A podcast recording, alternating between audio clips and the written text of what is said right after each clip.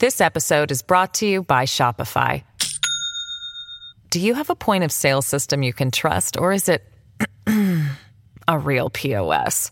You need Shopify for retail. From accepting payments to managing inventory, Shopify POS has everything you need to sell in person. Go to shopify.com slash system, all lowercase, to take your retail business to the next level today. That's shopify.com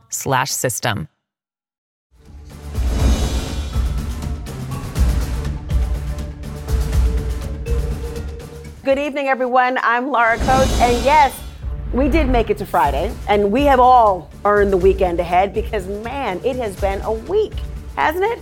I mean, remember what we've gone through in the past just few days. There was the manufactured shutdown drama over the weekend when Congress decided to just kick the can down the road instead of maybe finishing the task at hand. Then on Monday, day one of Donald Trump's quarter of a billion dollar fraud trial in New York City. Yeah, I said billion with a B.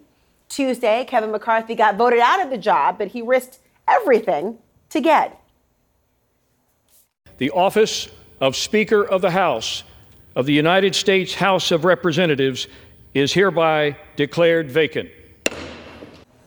That was just Tuesday, by the way, because by Wednesday it was back to New York, where Donald Trump defied the judge's gag order, standing in front of cameras and blasting the New York Attorney General and the very judge who will decide his fate in this case, after, of course, a limited gag order was already issued. Then you have last night. It was the former president throwing his support behind Trump acolyte Jim Jordan for the Speaker of the House. That's the second in line to the presidency, remember? That after floating the idea that he would actually take the job himself. I never wanted to do this job, but someone has to. Um, who can who can bring the team together and can go communicate to the country, and that's why I'm running. And there's new reporting tonight from CNN's Caitlin Collins about how and why Trump picked Jordan to endorse. Apparently, it's because he wanted someone who'd be loyal to him in the job and actually never seriously intended to be Speaker himself. But wait, there's more. TGIF did not give you a reprieve from the whiplash, everyone. First, there were multiple sources saying that the former Speaker was going to step down before the end of his term. Then Kevin McCarthy told reporters, Nope, I don't know who told you that. I'm not doing it. You're not resigning? No, I'm not resigning. So you'll stay the entire term? I'm staying, so don't worry. And if we thought this week was bad, wait until next week. Because this may have been a dress rehearsal for what is coming ahead. Now, it's almost gotten to the point where if this were a series, it would have jumped the shark by now. It'd be comical, and it really wouldn't, it would be funny if it were fiction, of course, but it's actually not fiction.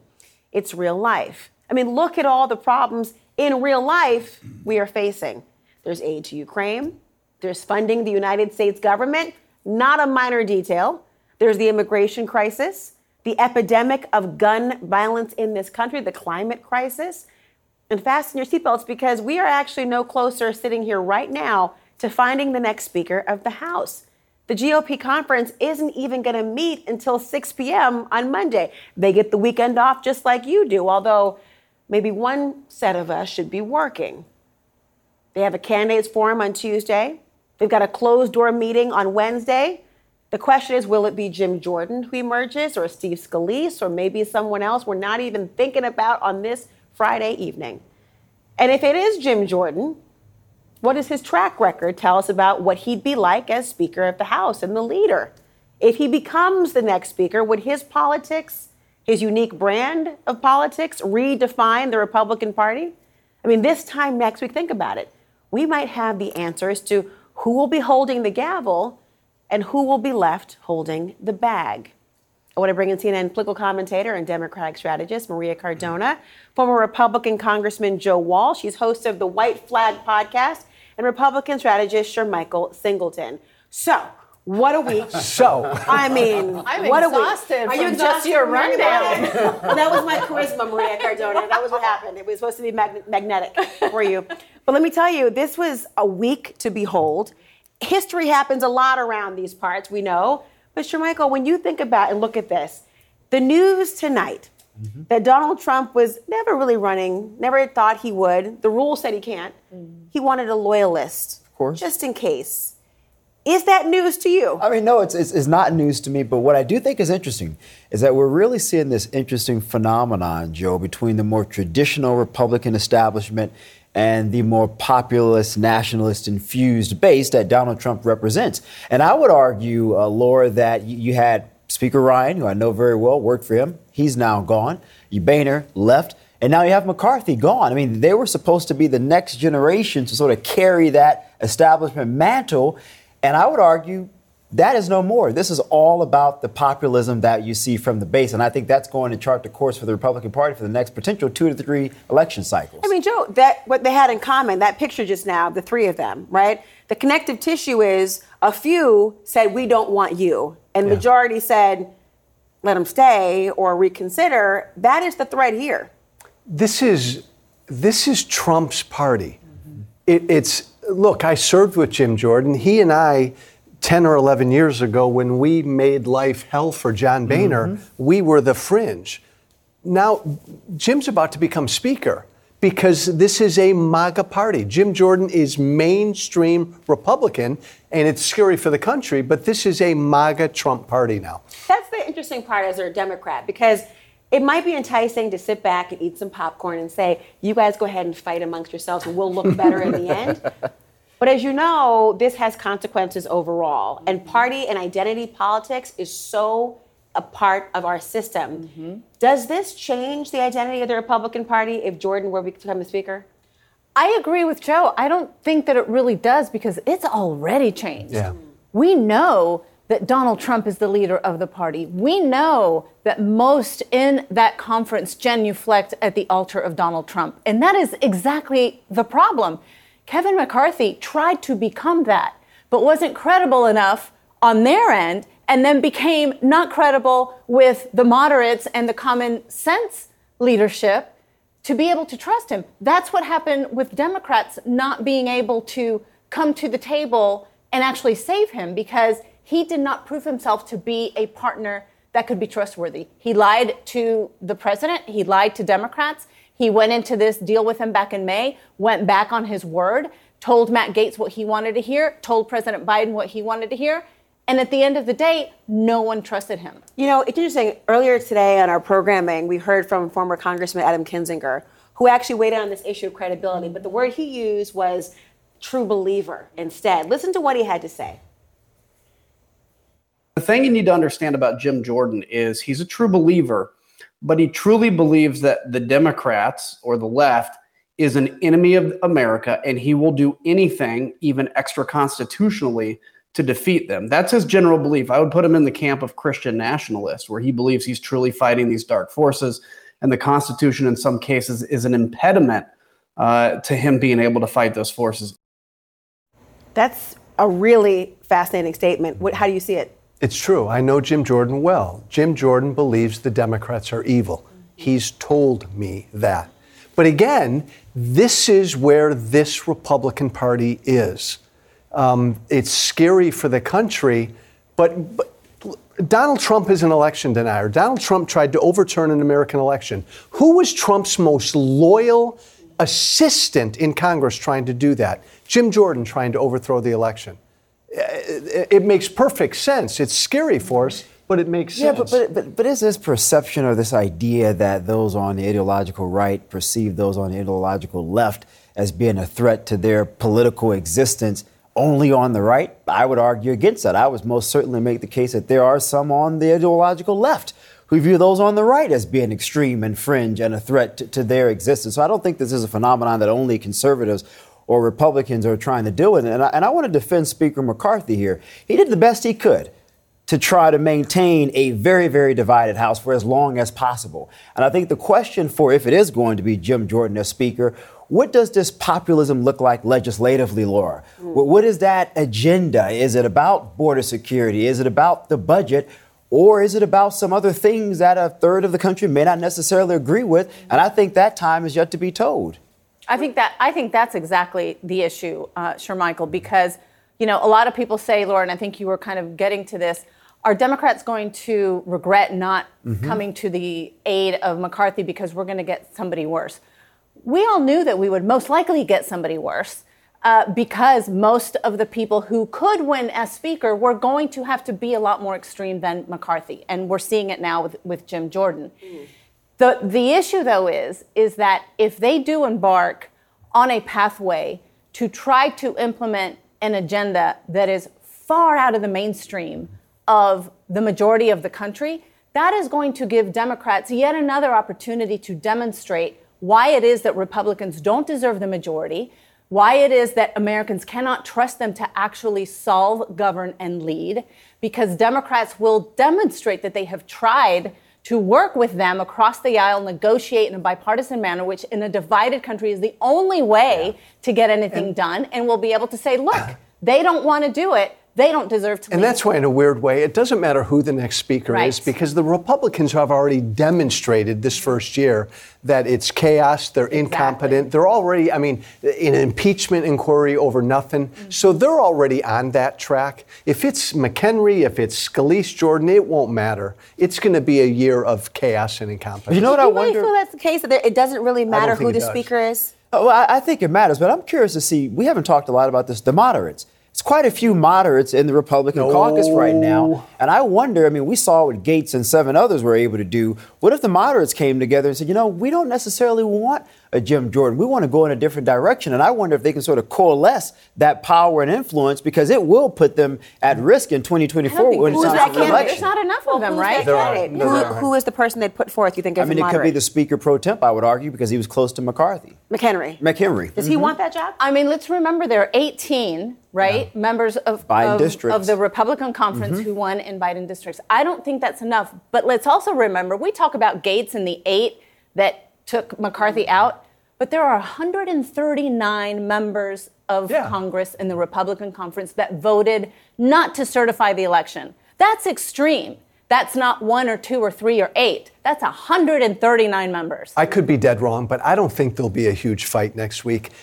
This last week was a political disaster for Republicans. These moderates know that. They want to have this thing yes. sewed up yeah. before they don't want to repeat what Hence happened. Hence a private January. vote beforehand. Yeah. we actually see everything. Mm-hmm. They're going to have. A, They're going to want it all. Remember, meeting McCarthy's because still hanging that. around to have influence over the process, as he stated earlier today. But will wait, wait, hold on. Do we do we believe? right? Do we before we go? Let's just hold on. Let's have a crystal ball. What? Do we believe that Kevin McCarthy will remain in office for the duration of his term following losing the gavel? No.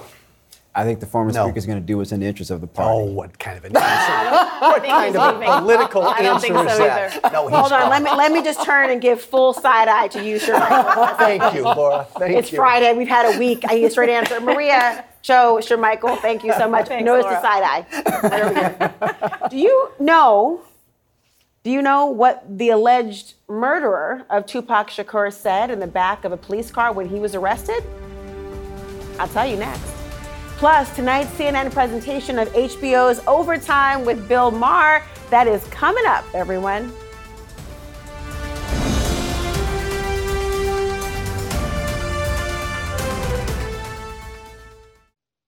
This podcast is supported by Sleep Number.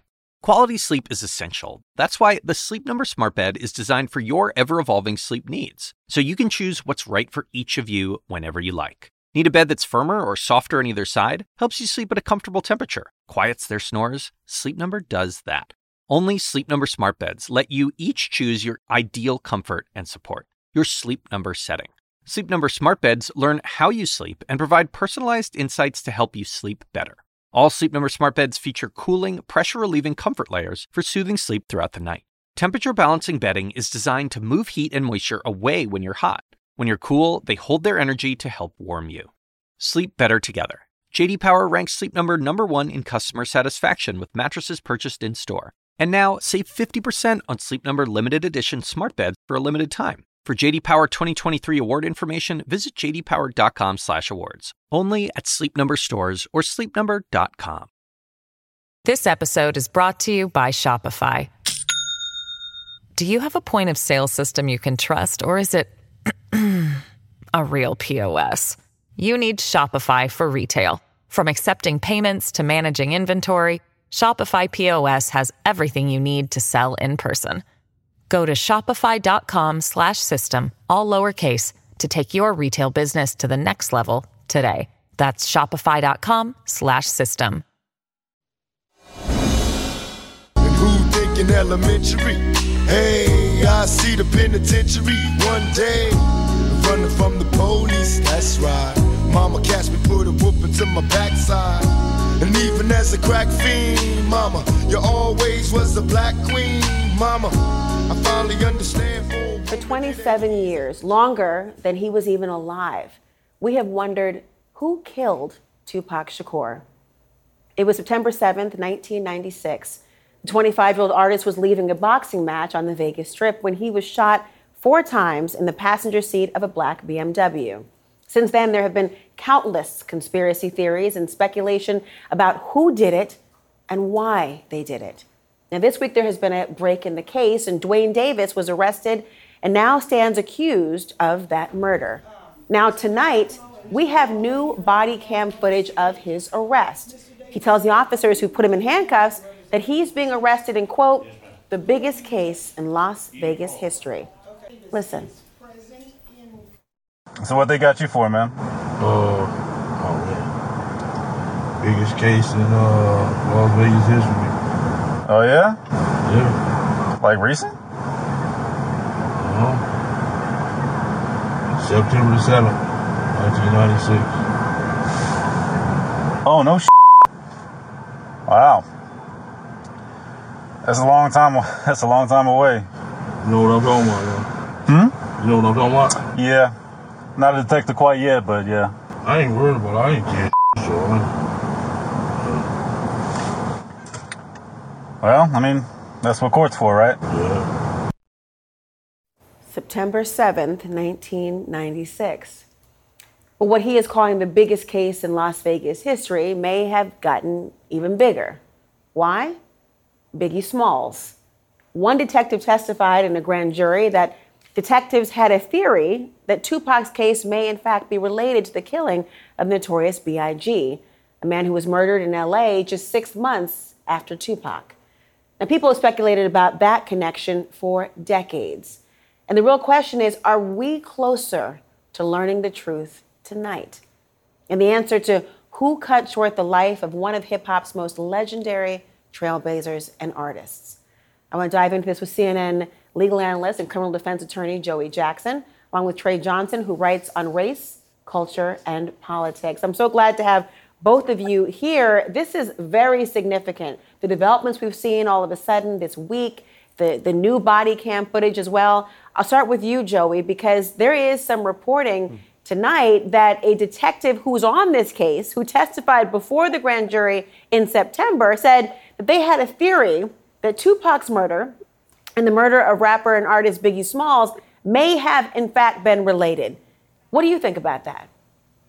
Yeah, Lord, good to be with you. And so it remains to be seen, right? What I what we all know is that certainly there's an indictment as it relates to Tupac's murder, and the police believe, based upon a long-standing investigation, that they have the person who's responsible. So at least as to that, right, an indictment, of course, by a grand jury in uh, Las Vegas, uh, Nevada, of course, what ends up happening is you have 20 grand jurors, 12 of which must concur that there's reasonable cause to believe uh, that a crime was committed, in this case, the murder of Tupac, and that the defendant, Mr. Davis, committed it. It's not at all a conviction, but it's significant. They believe they also have means, motive, and opportunity. What are we talking about? In terms of the motive, we'll start there. We know it relates to Mr. Anderson and him being attacked uh, right after the Tyson fight in the hotel. And as a result of that motivation, the motivation was retaliation and payback. The means is the actual weapon, of course, used in that particular case to kill Tupac, and the opportunity was at the traffic light. So, in answer to your question, certainly they look, they think law enforcement does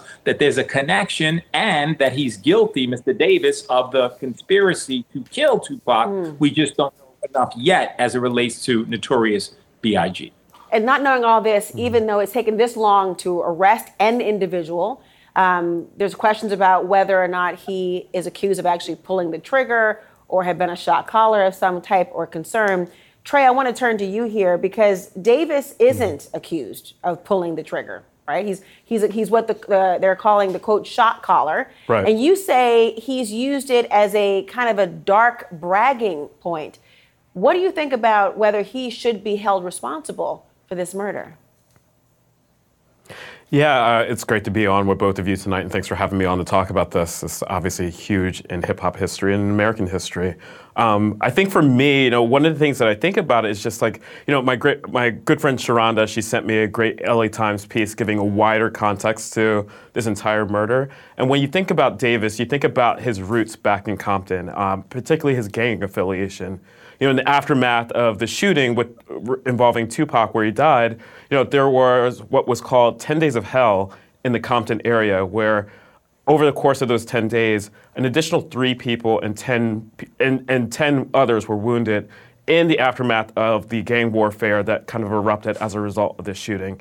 And Davis is someone who's implicated in the connection around the Compton gang affiliation um, back home and just the way that he has spurred a lot of activity around this. You know, he has now uh, a longer and wider legacy that doesn't just implicate himself in Tupac's death, but all the trauma and carnage, carnage that's been left behind in the wake of what has happened because of the like longstanding history that kind of got quieted as a result of uh, the death of both Tupac and Biggie, which is like the gang insinuation inside of hip hop music and record labels. And so all this is greatly knotted together. And I think what, for Davis, you know, I think he was feeling perhaps some level of invincibility around constantly skirting. You know, he had gone away to prison, but I think this is still feels like some type of odd feather in his cap. But I mm. think it is overriding the um, large amounts of carnage that it's left behind um, because of all this that he's involved in too.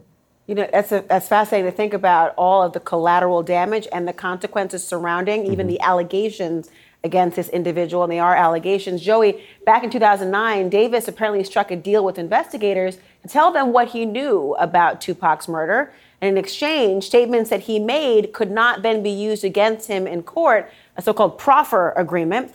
Will that agreement lead to some problems for prosecutors now that he has been arrested? So I'm not sure that it'll lead to problems for prosecutors. It may very well lead to pro- for problems with the defense, and let me tell you why. A proffer agreement, so everyone knows, is when the government says, "Hey, come on in and talk to me, and nothing hmm. you say I'll use against you. Don't worry about it." They do right. that, Laura, as we know, so that you can be candid and you can tell all. Why do I say it may lead yeah. to problems with the defense? It's not all it's cracked up to be. Those statements can, in fact, be used against you. Let's say Davis testifies in this case, says he had nothing to do with it or something else. But in the proffer agreement, he was very candid, knowing he would not be prosecuted. Guess mm. what you hmm. can do? what what excellent prosecutors like you used to do and that's say sir you testified or not testified but you spoke to prosecutors right? And you were candid in that discussion and you indicated in that discussion what your involvement is. But today on the stand you say something different. What am i saying? Right. you could confront them with those statements. And so therefore although they can't be used to proffer to prosecute you per se it can be used to come back to confront you should you wiggle out of it. So I'll tell you what. i think it's a pretty powerful tool the only time I'll ever give a defense attorney the last word because it's Joey Jackson. Trey Johnson, thank you so much, both of you. You were kind. Thank you. Coming up, CNN's presentation of HBO's Overtime with Bill Maher.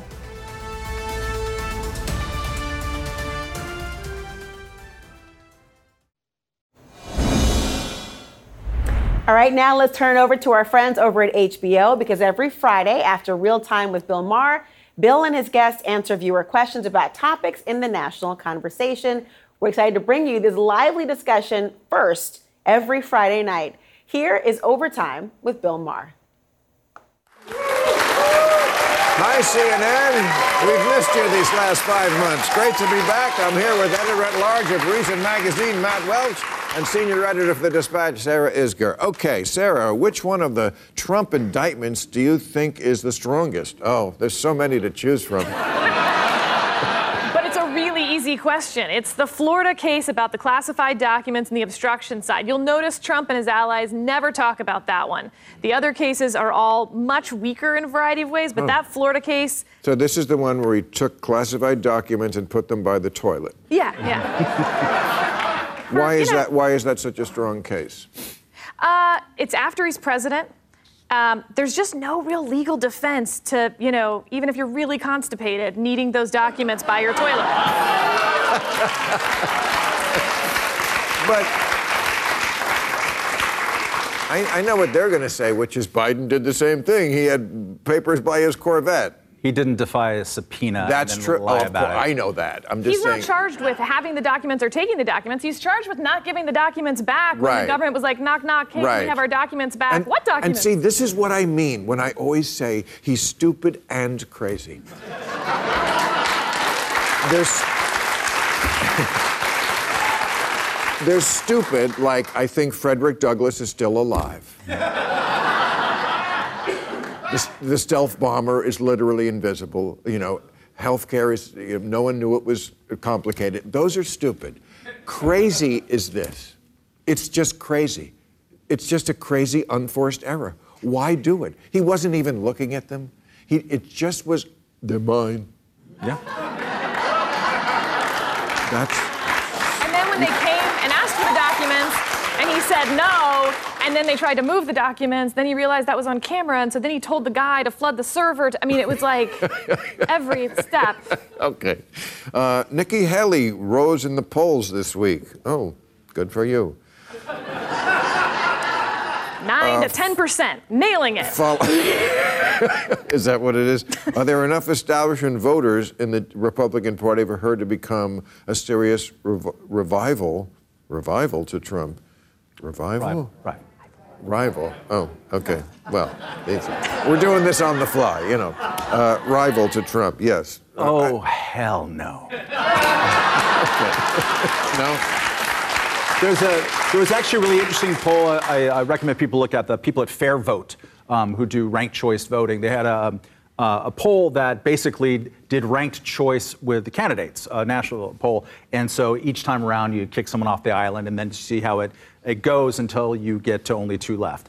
And Donald Trump got like 47% or something in the first vote, first round. And then, you know, Doug Burgum goes and Mike Pence goes, bop, bop, bop, bop, bop. He doesn't go up even a little bit. Turns out 47% of, of Republicans really want Donald Trump to be the president. And he was also number 13 by the most people. Like he was last place. Like please anybody but Donald Trump. He only like gets over the majority when everybody else is wiped out. Nikki Haley does very well in that poll. She comes in second once you start knocking off Chris Christie's and all these sem- semi-establishment people she will she has the ability maybe to look uh, to get some people who want to vote for trump but the only way to get to the republican nomination is and this is why ron desantis still has a chance although he's absolutely nosedived during this calendar year is that people who like ron desantis also uh, like donald trump sometimes he can straddle that uh, nikki haley hasn't quite shown that and the rest of them have no chance She has really been across the, the board, though. I remember when the rumor was that they were having an affair. Remember that? It was it was in the first Trump book. That remember that? Yeah, kid? I Well, mean- no, I didn't ever believed it either. But uh, she's gone from that to I wouldn't even have her on the ticket. Look, I worked for Carly Fiorina in 2016, and we're seeing the exact same problem that we saw then. You can't have this many candidates in the field. That poll, which was fascinating, actually showed in the end that Ron DeSantis could beat Donald Trump by three points if it were only the two of them in the race. Right. Well, okay. So was anyone surprised that Donald Trump? Boy, no. It's hard to.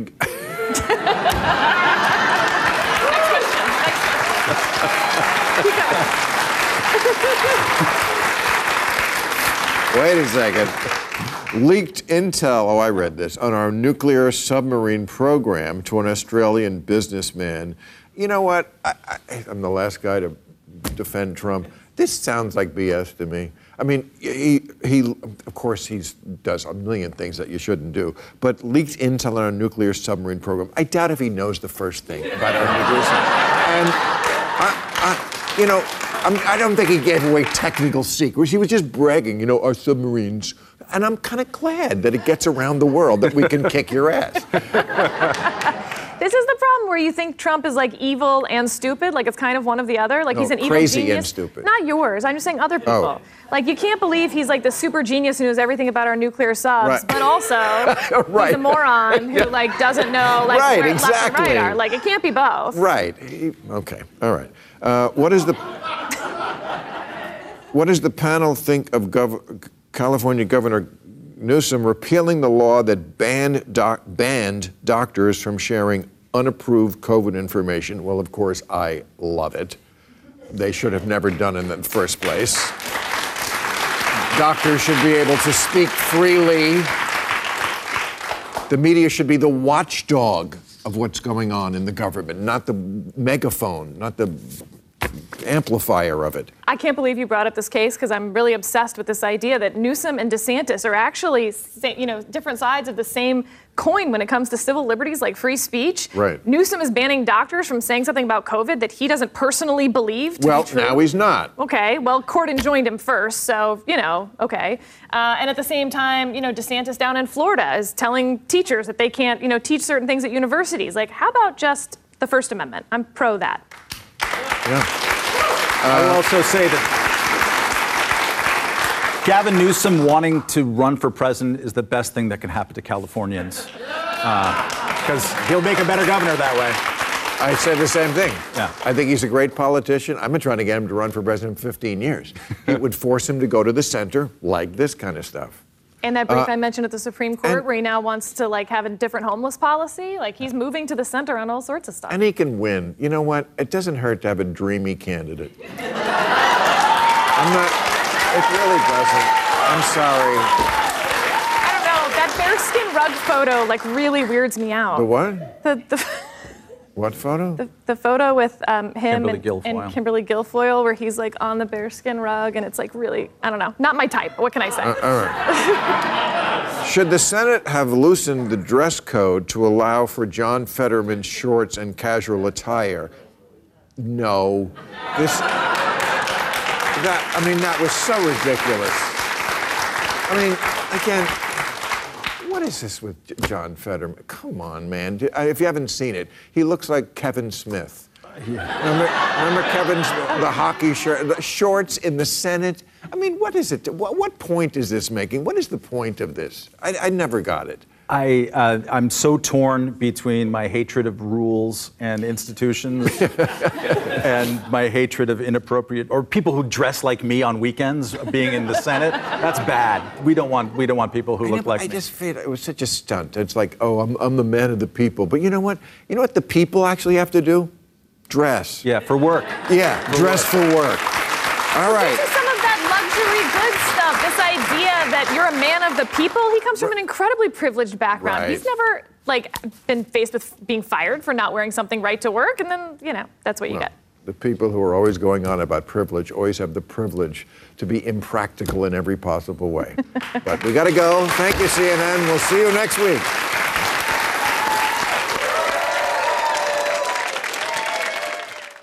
Well, you can watch Real Time with Bill Maher on Friday nights on HBO at 10 p.m. and then watch Overtime right here on CNN Friday nights at 11:30. Well, like it or not, Taylor Swift is bringing a whole lot of new attention to football, but is all the distraction, well, is all of it a distraction from the big issues the NFL is facing? Two-time NFL Super Bowl champion Malcolm Jenkins has thoughts about all those issues, and I'll talk to him next.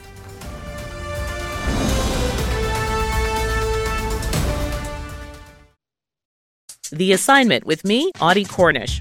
Celebrities of all kinds are speaking publicly about their therapeutic trips, so to speak. It turns out there is a burgeoning industry ready to serve the new influx of people who find themselves turning away from traditional mental health therapy. The gap between what we know and what we don't about psychedelic therapy. Listen to The Assignment with me, Audie Cornish, on your favorite podcast app.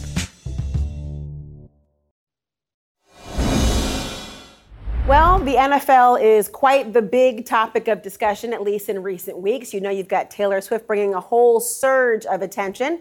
She appeared at this week's Sunday night football game between the Kansas City Chiefs and the New York Jets to cheer on Chiefs player and rumored relationship person, who knows what it really is, Travis Kelce. There were actual record ratings for the game with 27 million viewers tuning in. That makes it the most watched Sunday game since the Super Bowl back in February. But for the perhaps truest of football fans and those who've been watching for very different reasons, the big question is is that distracting from all of the big issues facing the NFL? Very important issues like political protests and the intersection of race.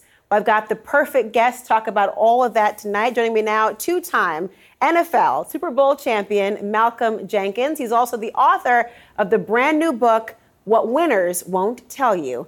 Lessons from a Legendary Defender, and it's hitting shelves this very week. Malcolm, I'm so excited to talk to you. Congratulations on this brand new book. Thank you. Everyone cannot wait to read it. Yeah, I'm excited. Uh, I definitely, you know, I wrote it myself and, and from cover to cover. So I really wanted to contextualize, you know, what I experienced in my 13 years in the NFL, kind of uh, tying those those knots between, you know, the man you guys see today and all of the moments throughout my life that, you know, made me into who I am, uh, both the the pitfalls and the and the successes. But it's a it's a really a fresh look at all of these these things that we've seen so publicly. I unveil some of my own struggles with family and uh, finances, but also how I navigated those spaces and with mental health challenges and everything. You are very open about the ebbs and flows of success and what this whole thing takes to actually be who you are, but also what is happening behind the scenes. And I think that's probably most, part of the most poignant aspects of this incredible new book, Malcolm. And, and one part that people have honed in on in recent years for the NFL and their interest has been about the intersection of race and the sport. And in fact, Colin Kaepernick is but one example. And you, of course, have begun um, an advocacy organization within the NFL at one point. And you mentioned Kaepernick in your book. I want to read a part of it. It says, I was inspired by the momentum that had been created by his stance. This type of groundswell of coverage and eyeballs hadn't really been seen before, and we had an opportunity in our hands to grasp it if we could organize. I just hadn't anticipated that organizing would be so damn difficult. And of course, Kaepernick is not the only issue on race the NFL is dealing with. It's also facing a discrimination lawsuit from Brian Flores and another former NFL Network reporter, Jim Trotter. When you look at and contextualize all of this, does the NFL have a race problem and can they fix it? Yeah, I, I, think you know America has a race problem. Therefore, every you know entity and structure within it usually is going to reflect that, and the NFL is no exception to that. You know, I think you know over the last since 2016, this has been a hot topic. Whether it's the on-field protests, whether we're looking at the amount of uh, head coaches and GMs, presidents that are African American or any diverse background, uh, and there's definitely very little, um, you know uh, diversity in the ownership group. But I do think we've seen, you know, them move their stance quite a bit since those, you know, days in 2016. Obviously, with much more branding, much more, you know, open to players and, and societal issues. But I still think there's a lot of things that, that can be improved on. You know, the coaching this year uh, has, has been there are more black coaches now than probably we've ever seen. Um, with more black quarterbacks, you know, starting than we've ever seen. Uh, but I do think that there are constantly these these issues that are still kind of lingering. We still, and that's because of the ownership, right? There's at the top of the NFL, there's very little diversity. So until you start to see some of those changes, there's always going to be, uh, you know, these issues that are that are going to be pointed out. You write a lot about what that feels like on the field, off and on, about that impact, that leverage, that power dynamic, the sentiment. Speaking of quarterbacks, of course, you well know that Kaepernick wrote a letter to the New York Jets offering his service after Aaron Rodgers got knocked out for the season. You think he should get a chance to play? Uh, I mean, should is is and, and, and Willie is two different things. I think we all are rooting for Kaepernick, right? You know, we know, in my opinion, that he was blackballed and, and pushed out of uh, his career uh, prematurely because of his stance. And so for that, you would love to see him have an opportunity. But here we stand, seven years, you know, you know, removed from the, that moment. And if this were not Kaepernick, any athlete that was out of their career for seven years, I would probably tell to hang it up, right? That's just that's just a long period of time. So realistically speaking, I don't know that we'll ever see him put on a uniform again, which is unfortunate uh, because of you know what he sacrificed his career for. Uh, but obviously, we all hope for the best. Stranger things have happened, as you know, yeah. and in this book, you talk about because you know what it takes to be successful in a sport that's as mentally and as physically taxing as football. And you are just as successful off the field, I might mention. And you're very humble in your approach to discussing it. But you also go into great detail about life outside of football and what the game has inspired and what you've taken away. What do you want readers to take away from your book? Well, I want readers to understand that you know life in of itself is is a game, right? It's a journey. Um, most of us, we like to wait until we see, see the finished product, until we get the victory to celebrate, to enjoy things, or, or feel like you know we've accomplished something. Uh, but people who, who are really successful and consistently conce- successful understand that the joy of life and the process of the game is in the act of playing, in the act of actively living out, you know, your your life day to, day in and day out. That means you're going to take the good with the bad. You're going to learn from the wins and the losses, uh, and continue to push forward. Truth is so powerful, and I'm glad you're telling it. Malcolm Jenkins, thank you so much. Everyone, the book again is called What Winners Won't Tell You Lessons from a Legendary Defender. We'll be right back.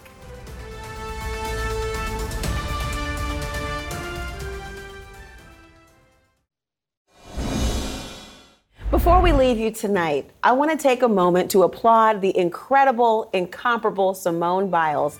Today, she won the women's individual all around gold medal at the World Artistic Gymnastics Championships for her sixth time in her career.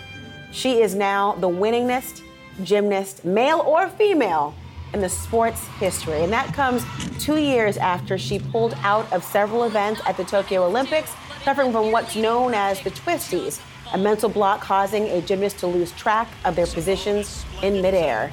Well, look at her now. Everyone, thank you for watching. Our coverage continues.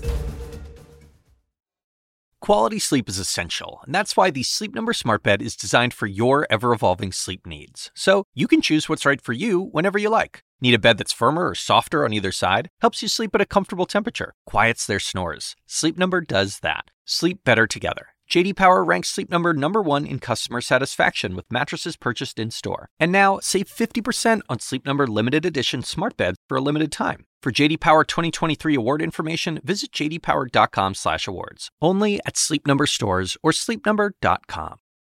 I'm Dr. Sanjay Gupta, host of the Chasing Life podcast.